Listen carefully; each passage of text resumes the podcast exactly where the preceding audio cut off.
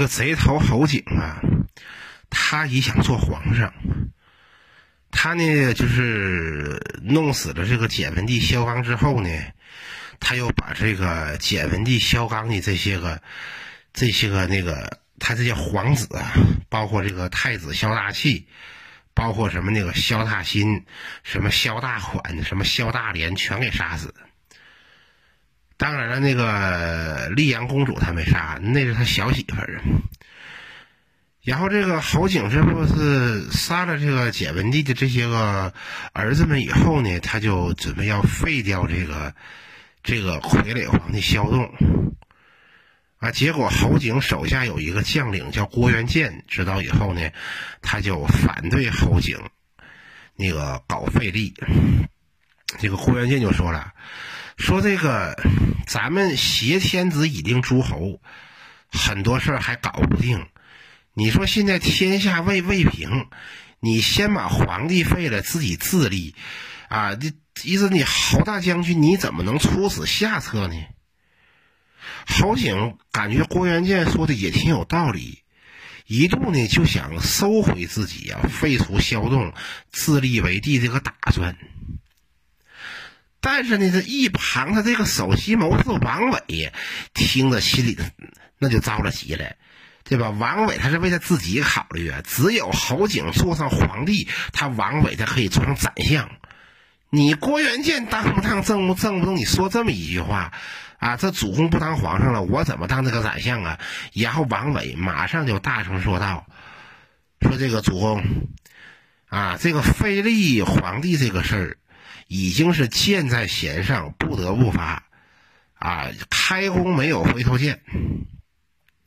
侯景听王伟这么一撺掇，他最终决定要做皇帝。那么这个做皇帝，首先嘛，你得立国号啊。呃，这侯景你他他准备立什么国号啊？侯景啊，他的国号是汉，啊，是是汉。你说他侯景，他一个羯族的叛将，羯族的这么一个这么一个乱臣贼子，居然要以汉为国号啊！不知道这个汉朝那二十四代先帝，要是知道这个若干年以后有侯景这么一个贼头，如此这个玷污汉朝这么个神圣的国国国国号。这二十四位汉朝先帝会不会集体从坟墓里跳出来，然后把侯景给撕成碎片呢？对吧？这是从未见过，竟有如此厚颜无耻之人。但是侯景呢，他就以汉为国国号。那么这立了国号了，这个国号问题是解决了。这个王伟又说了，这个天子得有七庙，对吧？侯景。他就问了：“什么是七庙啊？”王伟就说：“七庙就是，呃，把你家祖宗七辈儿都追封为皇帝，然后那个供奉在太庙中。”侯景一看，你这不扯淡呢吗？我就知道我爸爸叫侯彪，但他的坟埋在朔州，埋在塞北。对吧？他他的灵魂怎么到江南来呀？他也他也认识，他也找不着道啊，他也不认识道啊！啊，侯景呢一说完，这底下这些侯景的亲戚都哈哈大笑，啊，感觉侯景还很幽默。然后侯景说的还是大实话。王伟也没辙，他就只能啊，就遍访侯景身边的这些老兵。啊，这些亲信啊，看看谁能知道侯景家世。结果有一个追随侯景多年的老兵说呀：“说侯景的爷爷叫乙宇周。”你听这名哈，这是个胡人。然后再往上呢，就侯景他太爷爷，他祖太爷爷叫啥名就不知道了。因为侯景，你想，他就是一个屌丝出身啊，他从他。他年少的时候就是一个混混，就是一个恶少，对吧？他他们家根本就没有显赫过，没有什么有名望的祖先啊，所以说也没有家谱，他也不知道他家祖宗都叫什么。那没有办法呀。那好景说了，那王伟，那那那那你只能自那那那那你就给我编几个祖宗吧。所以说那个好那所以说那个那确定了侯景的父亲，确定了侯景爷爷的姓名。那至于他他他爷他祖太爷爷叫叫叫叫啥名，那只能靠王伟自个去瞎瞎编啊，什么猴头啊，什么猴脑啊。什么美猴王啊，什么六耳猕猴啊，反正随便编。这好在吧，是把这个太庙吧给对付出来了。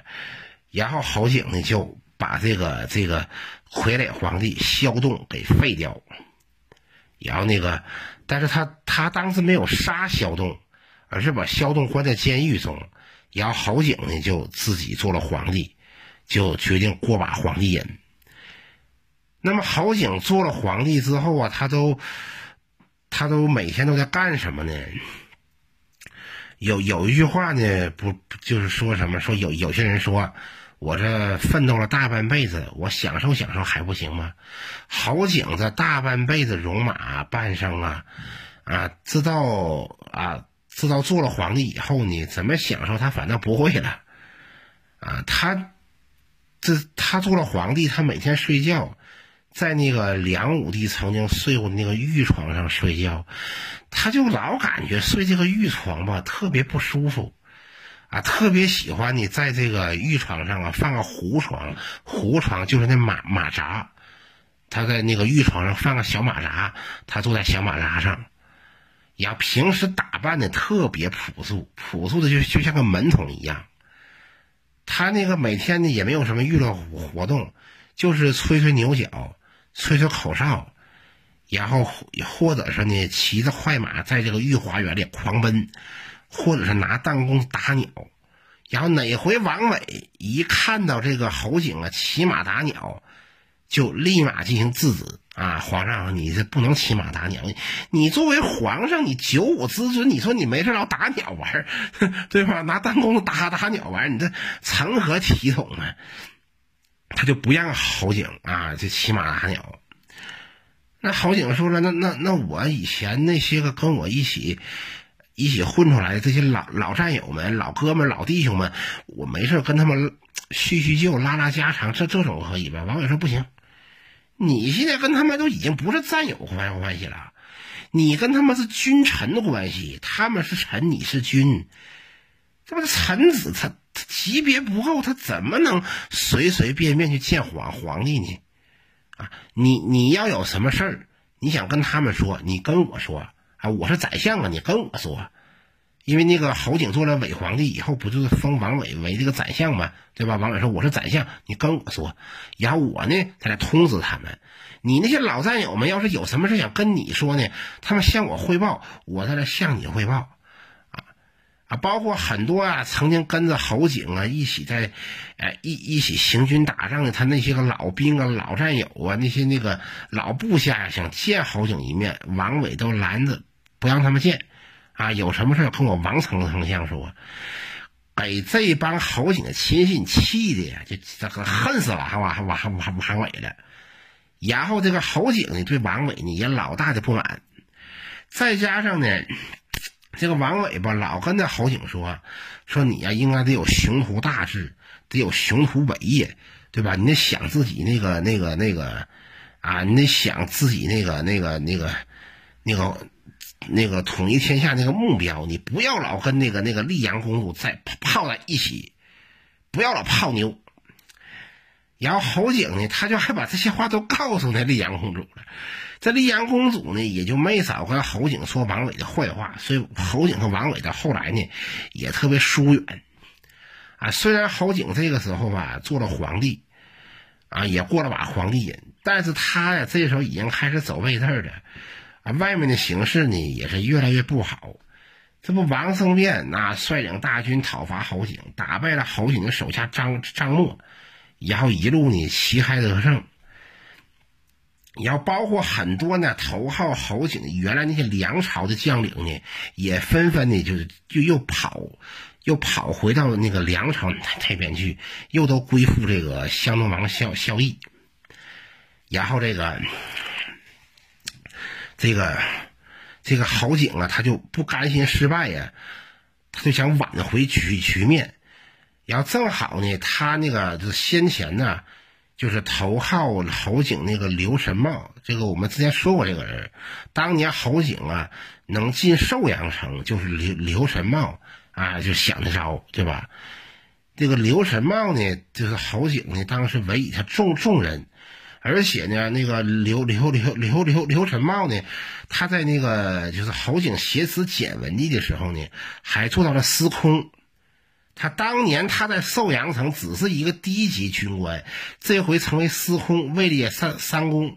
然后那个侯景就让他去去守东东阳，结果刘神茂反叛，又归附到那个梁朝的简文，就是就就是梁梁朝这个湘东王萧绎这边。侯景大怒，就派他手下将领谢达人去攻打这个刘刘神茂。结果谢达人呢，把把东阳城打了下来，把那个刘神茂给抓获。抓获之后，就把刘神茂就押往建康，交给了侯景。侯景一看到刘神茂这个反复无常的这么个小人，其实他也还反复无常，气不打一处来，他就特制一把大铡刀。然后呢，就像切香肠一样，他不是说砍把用那个茶茶刀把刘三道把那个刘刘三茂的脑袋给砍下来，他是从从脚开始切，像切香肠一样，一段一段一段一段的把刘刘三茂切成脆脆片，啊，最后刘三茂这么个反复无常的小人呢，啊，就得了这么个下下场。但尽管那个侯景啊夺取了东阳。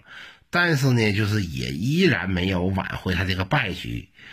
这个梁梁梁军呢，这个四处开始反反反攻，然后这个就一路的逼近石头城。啊，当时那个梁朝的大将，像那个那个王生智和陈霸先，就率军就逼近石头城。侯景一见状，然后侯景一看到这个这个梁梁梁军的反攻啊，这个步步紧紧逼呀。他居然这个时候他也是糊涂了，他想了个什么招呢？他居然呢，以他侯景这个侯景这个伪皇帝的名义啊，下诏赦免梁朝的这个简那个湘东王萧绎，还有那个王生辩呢等各位梁朝将领，给这个湘东王萧绎看的都 对吧？都感觉好笑。你说你侯景，你算个老几呀？你你还来赦免我？对 吧？啊，你过去你说你控制简文帝，你挟天子以令诸侯，你以简文帝的名义下诏书，对吧？你你那么那个诏书可能还值点钱。你说你侯景，你以你这个伪皇帝的名义，你下诏你赦免啊大梁朝的襄东王。对吧？你对吧？你你算老几呀？你你有什么资格呀？而且你侯景，你要是旗开得胜，你要是公，你要是胜利在在在在望，然后你你你说你以你侯景皇帝名义，你下个诏书你赦免谁，或许还有点用。你自己都已经是王小二过年，一年不如一年了。对吧？你自己都已经混的是有今天没明明天，你都这样了，你说你还有什么资格赦免别别人呢？所以说呢，萧绎呢看到侯景这个属地诏书，直接扔，直接去扔地地下了，手下将领都哄堂哈哈笑，都拿着他当笑话的。然后这头呢，这个王生智和陈霸先嘛，就那个率兵就逼近石头城。侯景呢，这回啊，亲自率领着一万零八百人啊，去迎迎战这个王生智和这个和这个陈霸先。他先率兵呢去攻打这个良将王生智这一路，然后这个结果，由于这个侯景啊，他挺会带兵打仗，攻势很猛。王生智这一路军队呢，这就是李梁军呢，他们这个这这个军军阵呢，这个阵型啊，就有些松动。但是好在陈霸先呢，事先有所准备呀，在王生智这一路兵马的后面部署了、布置了两千名弓弩兵，手持这种重弩。然后这个陈霸先一看到这个王生智这一路军队。他那个阵型要要松松松动，马上命令这些弓弩手对着侯景的这个这个这个叛军给我放箭。这个弩啊，这种兵器呀，它这个射速比弓要快，杀伤力比弓要大，而且弩上面是有望山，所以它那个射的，它那个精度也比弓要准。这一下子箭雨噜呼噜噜呼噜呼噜呼噜飞呀，啊，嗖嗖嗖的射了过来，直接把侯景的贼军呢射了个人仰马翻。反正侯景呢受挫了以后呢，他看到陈霸先这一路兵马很能打，他也知道陈霸先是员勇将，他就集中兵力，重点攻击陈霸先的部队。然而，陈霸先也不是善茬呀，他率领军队沉着应战，就把侯景军队给打个大败。啊，侯景进攻陈霸先受挫之后呢，那个侯景派去守石头城的这个守将呢，也向梁军投降，石头城被梁军收复。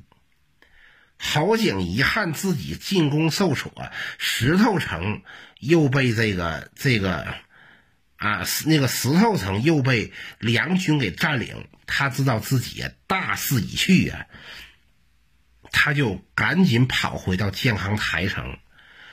然后跑回健康台城之后呢，他第一件事先把王伟给找找找来，对着王伟破口大骂：“就你这个小王八蛋，你非让我当皇帝！现在好了吧？我现在这个局局面，叫天天不应，叫地地不灵。”啊，靠山山也倒，靠人谁也跑。你说我怎么办吧？啊，然后这个侯景骂了一通这个王伟之后呢，他就准备呢，就准备要跑，就准备要离开建建建康。王伟一看呢，因为侯景这个时候他没他他。骑在战马上的没没下马呀，然后王伟立马就抱住侯景那个战马的马腿啊，告诉侯景啊，皇上你千万不要跑啊，你要一跑了，我们这个军心就动摇了。侯景就他叹仰天长叹呢，就流着眼泪说道：“哦，想我侯景啊，啊，这一辈子也算是叱咤风云。当年我在北朝，我打败了贺拔胜，打败葛荣。”然后我跟那个西魏，我大战多少回合，对吧？我上马打仗，我从来不也不含含糊。我到了南朝这边来，我攻破台城，我俘获梁武帝，我打败柳柳仲礼，对吧？我也算是叱咤风云，百战沙场。我今日落到这么一个结局啊，这就是老天爷要亡我侯景。说罢，侯景呢就在建康城内点齐残兵败将。就跑出建康，很快王生便率领的梁朝的政府军就收复了建康。侯景的叛军跑了，梁朝的政府军收复了建康。然而，收复建康的这些梁朝的政府军进了建康城，就是各种烧杀抢掠。老百姓啊，刚被这侯景叛兵给霍霍完，这回又被这个政府军又一又被政府军啊给大杀大抢一给大杀大抢一一顿，而且王生变呢，他根本就不管手下士兵对于老百姓的杀戮和劫掠，真是兴百姓苦，亡百姓苦啊！咱们再说侯景。侯景跑出建康城之后呢，他本来呀，他是想到这个东阳去去找这个谢达人，谢达人呢也派出一万人，准备去接应侯景。然而侯景到了嘉兴的时候，这个原来呀是梁朝的将领，后来又投奔侯景的那个投靠侯景的那个梁将，就是那个常败将军这个赵伯超。一听说侯景都把建康台城给丢了，跑到那个、那个、跑到那个、那个嘉兴这个地方来了。这个赵伯超当即宣布反叛侯景，然后赵伯超带兵占据钱塘，钱塘就是杭州，占据钱钱塘，然后四门紧闭啊，不不让侯景进来。侯景一看赵伯超又反叛。他又不得已呀，又带兵呢，就到了吴到了吴郡。结果他到了吴郡的时候，这个时候呢，他手上呢，其实还有这么几千名的这个士兵。但是他这些叛军呢，就已经是兵无斗志了，然后正好还遇到了良将侯震。这侯震呢，可都恨死侯景了，因为这个侯震原先是梁朝的将领，后来呢，就是打侯景的时候失败了，被侯景给俘虏。侯景看侯震也姓侯，就没有杀他。但是却把他的那个妻子和儿女呢扣在建康当人质。后来侯震又反叛侯景，侯景就一怒之下把侯震的妻子和孩子全给杀死。所以侯震都恨死侯景了。那么侯景和侯震的军队相遇之后呢，侯震呢就把侯景的叛军呢给打了个落花流水。因为侯景的叛军这个时候已经是毫无的后志了。那么，并且侯景手下的这个这个叛将啊，叫庞俊，也被这个侯震给俘虏。这个庞这这个庞俊呢，当时杀这个简文帝萧纲，庞俊就有所参与，并且杀这个侯震的这个妻子和儿女呢，也是这个庞俊干的。所以庞俊一看到不是侯震一看到庞庞俊，那真是仇人见面分外眼红。然后呢，他就直接拿刀，这个侯震直接拿刀，就把这个这个侯就把这个庞俊把他肚子给豁开，五脏六腑全给你掏出来，然后一刀砍了这个砍了这个彭俊的脑袋啊！这个彭俊就这么死的。然后，然后侯景呢，这一路被这个被这个侯震呢给打个大败以后啊，他手下的这个士兵啊四散奔逃。然后等到他那个，然后等到他到了护都，护都就就就是现在上海。到了护都的时候呢，他身边其实就剩下几十个人了。然后他呢就找了一条船，就上了船，然后就准备要出海，因为人太多了，然后他。这个船呢，怕这个船沉呢。郝景啊，这个时候也是真狠心了，因为郝景他到江南的时候呢，他其实也跟他后来娶的小妾呢，也生了两个儿子，其中有一个儿子呢，是他跟那个简文帝那个女儿丽阳公主生的。那么郝景当时啊，为了减少船的这个这个重量啊，也是为了让这些这个士兵啊跟着他继续铁了心跟他干。他就把他这两个小儿子呢，就扔到这个，就就扔到水中啊，就任由他们淹死。然后最后呢，这个这个船呢，就就就驶离了港口。侯景的想法呢，是准备啊出海啊，到大海上找一个小岛啊，然后他先当岛岛主，然后将来再看一看能不能那个反攻。那么，由于这一路上啊，这个这个连连着逃跑的打仗啊，侯景也特别的疲劳，就在船上呢睡了一觉。等到侯景啊，这是懵懵的醒过来之后呢，他怎么他就发发现，哎，这周围的环境不对呀，这不像个大海呀，怎么旁边还能还有陆陆地啊？怎么旁边怎么还有这个江心小岛？这怎么好像是长江呢？这不是好像似的，就是长长江。他一看那个船的航向，也不是往大海的方向去呀，这好像是往健康的方向去的。他就感觉，哎呀，大事不好。正当侯景啊这个吃惊的时候啊，就有三个人向侯景走了过来，拿着刀啊向侯景走了过来。这三个人呢，一个是杨坤，这个杨坤就是我们之前提到的那个。那个当时守台城的那个老将杨侃的儿子，但是他呢跟了侯景混了，他的一个妹妹呢，啊，也就是杨侃的一个女儿呢，还嫁给侯景做小妾。另外一个是这个侯景手下那个将领谢达人的弟弟谢维蕊，另外还有是一个侯景的一个亲信叫王元贞，他们三个人提着刀走进侯景，侯景就问你们要干什么？这个杨坤就说了。哎呀，老侯啊，啊，他他现在管你叫叫陛下不太合适了，因为你已经不是皇上了，你现在已经是一个一无所有的穷光蛋了。你侯景，你现在是一无所有，你脚下的地在抖，你身边的水在流，你的手在颤抖，你心中泪在流，啊，你对吧？我们哥几个跟着你混，对吧？我们为什么？我们不还是为了能能能够高官得坐、骏马得骑、封王外相，然后成为贵族吗？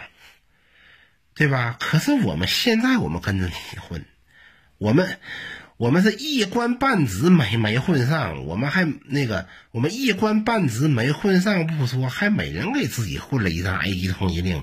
我们现在都是朝廷的钦犯了啊！我们今天找你来啊，没有什么别的什么意思，就是呢想借你的人头。想借你侯景项上人头，给我们哥几个换取荣华富贵。只要我们把你侯景的人头交给湘东王萧绎，我们就可以升职加薪啊，然后出任西腰，迎娶排富美，走上人生巅峰。说罢，这个这个杨坤一刀下去就砍向侯景。杨坤可能是他，他砍的还比较轻，再加上侯景躲闪比较急，这一刀下去就没砍死侯景，只是给侯景砍成轻伤。侯景立马就钻到船舱中，然后拿出拔出自己的佩刀，对着船就砰砰砰开始砍。啊，可能是郝景想把船底砍个大洞，然后从船底呢就那个求水游泳逃跑，也有可能郝景就是把船给凿漏，我们啊我们一起同归于尽。不管郝景是什么想法，这杨坤这几个人是不想让郝景得逞的。于是杨坤拎着个长矛进了船舱，直接拿着长矛一刺，就把郝景给刺死在刺死在船船上。直接就像那个穿糖葫芦一样，就把侯景就钉死了船舱上。侯景这个大大贼头啊，这个这这个恨国党啊，这个这个是这个真的就是啊，这么一个那个乱臣贼子，就这么结束了他这罪恶的一生。侯景死了以后啊，这个杨坤、谢维蕊和王元贞这三个人就把侯景的尸体呢，就交给了这个王生变，这个良将王生变。王胜变呢，先砍下侯景人头，拿个匣子装起来，把侯景人头呢，就那个呃送到江陵去，交给这个这个湘东王萧绎。又砍下侯景的双手，让谢维蕊把侯景的双手呢送到北齐去，因为当时这个湘东王萧绎是对这个北齐称臣啊，同时呢，这个侯景他也是这个北齐高家的一个死对头。就把这个侯景这个双这双手呢，就送送到那个，就是送到北齐去，然后侯景其他的尸身就扔到健康的这个闹市区，然后然后那个在健康的这个大街上曝尸街街头，暴尸街头，然后这健康城的老百姓啊，看到侯景啊，别提有多恨了。然后纷纷上上前，每人拿把小刀割侯景身上的肉，啊，就吃侯景的肉，啊，割侯景上的肉吃，啊，人群当中呢，还有这个简文帝这个女儿丽阳公主，丽阳公主都恨死这个侯景了，就这个侯景害死了自己爷爷，害死了自己老爸，害死了自己的兄弟，然后这个这这个。这个这个丽阳公主呢，也吃了一口侯景的肉，不过多一会儿呢，这侯景就变成一副人体骨骼标本了。就这样呢，侯景之乱就算是平定了。侯景之乱平定之之后呢，这个这个这个这个梁梁朝啊，这这个湘东王萧绎啊，就开始搞四后大清的清算，然后他就这个萧绎呢，就把这个。就把这个很多追随侯景的这些侯景的亲信呢，包括那个那个叛逃到侯景这些梁朝官员呢，有一个算一个啊，全给处处死，对吧？你包括那个那个那个赵伯超啊啊，那个最后呢，就是被被那个萧绎下令给处死啊，还有那个就是尤其咱们要说一说这个侯景的那个。首席谋士王伟，这王伟死的是真惨呐！开始王伟呢，他还想求生，他就给湘东王萧绎写了一封信，就是信中是一首诗。呀，他他知道这个萧绎这个人呢，是个文人嘛，特别喜欢写诗作作赋。呀，他就想以此来讨好迎合萧绎。开始萧绎呢，他还那个，他还他还不想杀杀王王王伟，他觉得王伟这个人吧挺有才。但是萧绎的亲信呢，就给萧绎看了一篇王伟写的檄文。这篇檄文呢，是把这个萧绎呢骂这个狗血淋头。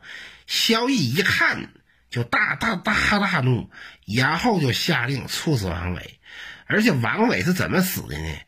萧绎啊，下令先把王伟肚子给豁豁开，把他的五脏六腑给掏出来，然后再砍下王伟的人头。王伟就是落到这么一个，这么一个这这个惨死的下场。那么另外还有提提，就是这个这个简文帝那个女儿丽阳公主。那个这个萧绎呢，他这个那个他这个，因为那个平算是平定侯景之乱有功功嘛，所以说萧绎你就正式在江陵啊登基称帝。并改年号为成圣，我们现在就可以称萧绎为梁元帝了。那么梁元帝他当时那个继位以后呢，他他怎么处理他这个他这个他这个侄女那个丽阳公主呢？他下下令啊，把这个他的侄女丽阳公主下油锅烹死。你说这萧绎心也够狠的了。丽阳公主是嫁给侯侯景的，但是。这怪丽阳公主吗？她一个小女孩，她怎么选择？而且你说丽阳公主，她嫁给侯景这些年，她也是忍辱负重啊。自己的爷爷、自己的父亲、自己的兄长，都死在侯景这个贼头的这个手手手手手上。他这么多年忍辱负重，结果呢，他这个叔叔也不肯放过他，就把他下游给烹死。可见梁元帝这个人呢，可真是刻薄寡恩。那么这个，那么这个侯景之乱平定之后，侯景死了之后呢，侯景在北方啊，不是有几个儿子吗？还有五个儿子，他这五个儿子结局如何呢？他的大儿子被高层下令下油锅烹烹子。他那几个小儿子呢，先被处以宫刑，然后关进监狱。后来这个高层的弟弟高阳，就那个取那个灭掉了东魏，建立在北齐。然后这个高阳就是北齐文文宣帝。那么有一有那么一天晚上，这个高这个北齐文宣帝高阳，他晚上睡觉做了一个梦，梦到有一只猴子。蹦到了他的玉床上，这高阳就琢磨着这个梦不好啊，猴子蹦到我的玉床上，哎，这猴子的猴跟这侯景的猴子不是同音吗？啊，谐音梗。他就想起侯景还有四个儿子还活着，于是这个北齐文宣帝高阳下令，把侯景的那四个儿子也全部下油锅烹死。啊，所以说这个侯侯景啊，他的一家呀都不得好死。侯景之乱呢，可以说呀，对这个就南北朝这个历史影响是很大的。因为侯景之乱，导致啊这个江南两国呀，这个很多社会矛盾呢一触即发。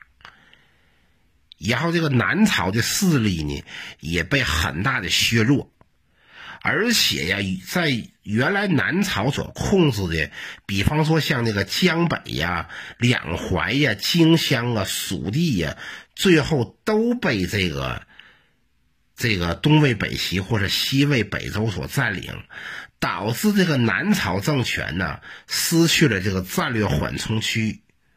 啊，这个南朝政权，它这个都都都城呢，首都建康呢，就直接暴露在了北朝的这个啊，都直接暴露在了这个北朝的这个这个打击之下，打击范围之内。再加上像荆襄啊、蜀地呀，都被这个北朝给占领，使得呀，这个北朝掌握了。这个这个长江上游的优优势，因为在过去古代呀，就是但凡是北朝政权灭南朝政权，他一般都是先控制什么？控制这个荆襄或是西蜀，然后从长江上游利用这个长江水向东流的这个趋势，这这个流向，然后通过水军呢去攻击在江东的这个南朝政治中心。这样的话，这个这这个这个，由于这个蜀地呀、荆襄啊，都在这个都已经被北朝所夺夺取，就使得南朝呢，在战略上啊处于不利低地位，在客观上呢，其实呢，啊也有利于后来这个隋文帝，那个这个这个消灭南朝。当然了，说这个好，当然好景之乱呢，它只是一个，只只是这么一个炸雷。实际上，在好景之乱之前呢，这个南朝的两国呀，他这个他这个这这个这这个这个问题呀，就已经是特别复，就是他这个问题呀，就已经是特别多了。这个在好景之乱之前的时候呢，南朝两两两国，他这种这个。他这种，比如说贵族政治的这种腐朽，包括对百姓的严刑峻峻法，就已经到了这种人人思虎、家家思乱的这个地步。贵族上层啊，就是特别的腐朽，特别腐化，然后热衷于这种清谈和宗教仪式，然后这个百姓啊，就是说那个被各种盘剥。其实社会问题呢，已经是，对吧？就已经到了一种临界点。那么好景之乱就是将这些问题呢彻底的爆发。那么，那么，那么，而且由于好景之乱呢，对这个，对这个江东一带的这个这个血洗呀，就导致了南朝的这个这个这个属于是他们一直的这个政治支柱，就是这个江东士族的集团啊，在好景之乱的时候呢，就遭到了很严重的打击。那么这最后呢，也在某种程度上呢，加速了这个南朝政治的速亡，啊，所以说侯景之乱这个事儿呢，其实就是说，它还是在南北朝历史上还是有一定影影影响的，啊，这个事儿可能是我就不我就不多展开了。那么这个侯景之乱平定之后呢，这个呃，萧绎继位成为梁梁元元帝。那么接下来这个粮草的走向又会怎么样呢？我们下一讲再说。